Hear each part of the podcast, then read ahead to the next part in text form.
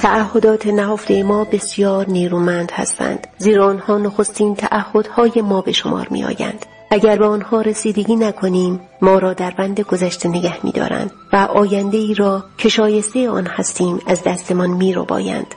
تعهدات نهفته اراده ما را ضعیف می کنند و ما را به تکرار دوباره همان رفتارهای خود ویرانگرانه وامی دارند چون بسیاری از ما هیچگاه درباره این تعهدات نخستین و نهفته آموزش ندیده ایم حتی از وجود آنها آگاه نیستیم اما باید این تعهدات را آشکار کنیم زیرا تا زمانی که پنهان باقی بمانند به دستور آنها انتخاب خواهیم کرد آنگاه با تجربه تنش و کشمکش مداوم میان خواسته ای که بر زبان می آوریم و کاری که برخلاف آن انجام می دهیم به حال خود رها خواهیم شد.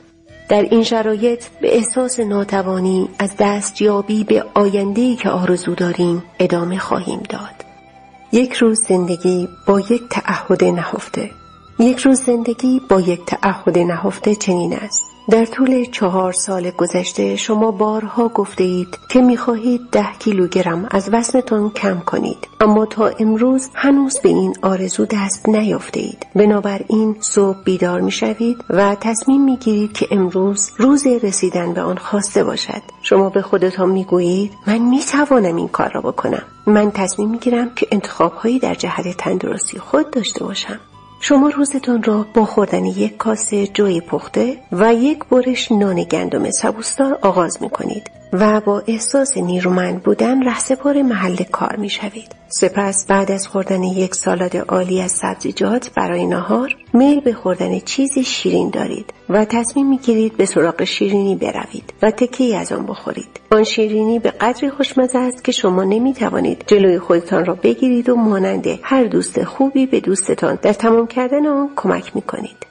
سپس در پایان یک روز طولانی به شام مورد علاقه خود یعنی همبرگر و سیب زمینی سرخ شده روی می آورید. شما برای این انتخاب یک استدلال منطقی می کنید که تا دیر وقت کار کرده اید و فقط برای توقف در یک ساندویچ فروشی وقت دارید و در هر حال شایسته خوردن این همبرگر هستید. برای لحظه ای احساس بهتری دارید. از احساس گناه رها می شوید و توجیه منطقیتان شما را از دیدن و درک وجود انگیزه در برای چنین انتخابی باز می دارد.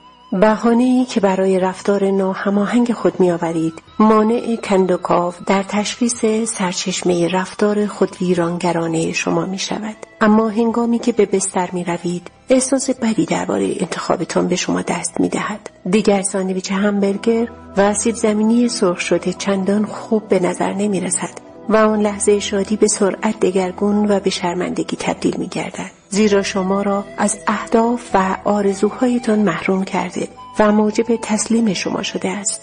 در حالی که سوگند یاد می کنید فردا یک روز نو خواهد بود به خواب می روید و روز بعد با این خواسته از خواب برمیخیزید که تغذیه مناسب داشته باشید و از برنامه غذایی خود پیروی کنید اما حدود ساعت چهار بعد از ظهر پس از خوردن یک صبحانه و نهار سالم و مناسب بار دیگر در برابر وسوسه خوردن اسرانه از پا در میآیید آنگاه باز هم برنامه غذایی خود را کنار می‌گذارید و این چرخه خود به خود تکرار می شود. این نمونه ای از یک روز زندگی کردن با یک تعهد نهفته است. آیا این انتخاب بد است؟ اگر فقط به دلیل تغذیه نادرست از خودتان بیزار شوید چنین انتخابی بد خواهد بود. در صورتی که روز بعد روی ترازو بروید و ببینید وزنتان در جهتی که امید داشتید تغییر نکرده است و خودتان را سرزنش کنید این گزینش یک انتخاب ناتوان کننده خواهد بود. بسیار دردناک است که به آرزوی بیرونی تعهد بسپارید و سپس انتخاب هایی کنید که در جهت برآوردن آن خواسته نباشد. به یاد بیاورید که این کتاب به موضوع رسیدن به جایی که شما می‌خواهید بروید می‌پردازد و درباره کاهش وزن نیست این مثال فقط یکی از رایشترین تقلاهای انسانی و نمونه آشکاری است از آنچه می‌گویید می‌خواهید اما تعهد نخستینی دارید که با خواسته قلبی شما در تضاد می باشد. وقتی انتخابهایتان به جای نزدیک کردنتان به هدف شما را از آن دور می سازد بدانید که بر مبنای یک تعهد نهفته عمل می کنید. اگر نمونه کاهش وزن برایتان آشناست می‌خواهم نسبت به تعهدی که در زمان خوردن شیرینی یا غذاهای دیگری که از شما در راه رسیدن به هدفتان پشتیبانی نمی کنند آگاه باشید. شما می توانید چشمهایتان را ببندید و از خودتان بپرسید در این لحظه به چه متعهد هستم؟ شاید بفهمید به این موضوع تعهد دارید که برای داشتن حال بهتر از غذا استفاده کنید. یا می‌خواهید اثبات نمایید چنان ضعیف هستید که نمی توانید این خواسته خودتان را برآورده سازید. یا کشف کنید تعهد دارید هر غذایی را هر وقت که می خواهید بخورید. این خواسته ای بسیار رایج است. دوست ندارید کسی حتی بخش دیگری از وجودتان به شما بگوید چه کار کنید.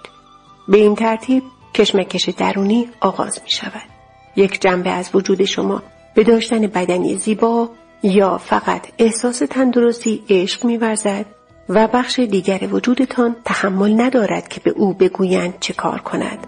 شما در جنگ به سر می‌برید. جنگ با خودتان. آگاهی به وجود جنگی مداوم نخستین گام و تنها راه توقف این ستیز است. شما باید به قربانی بودن در این جنگ پایان دهید و درک کنید که تعهدات متضاد و ناسازگار دارید در حقیقت فقط با آشکارسازی تعهدات نهفتهای که موجب ویرانی دستاوردهایتان هستند به خودتان حق انتخاب می دهید. شما با پرسیدن سؤالهای درست و اجازه دادن به خودتان برای شنیدن پاسخها خود به خود زندگیتان را تا اندازه‌ای در اختیار می گیرید.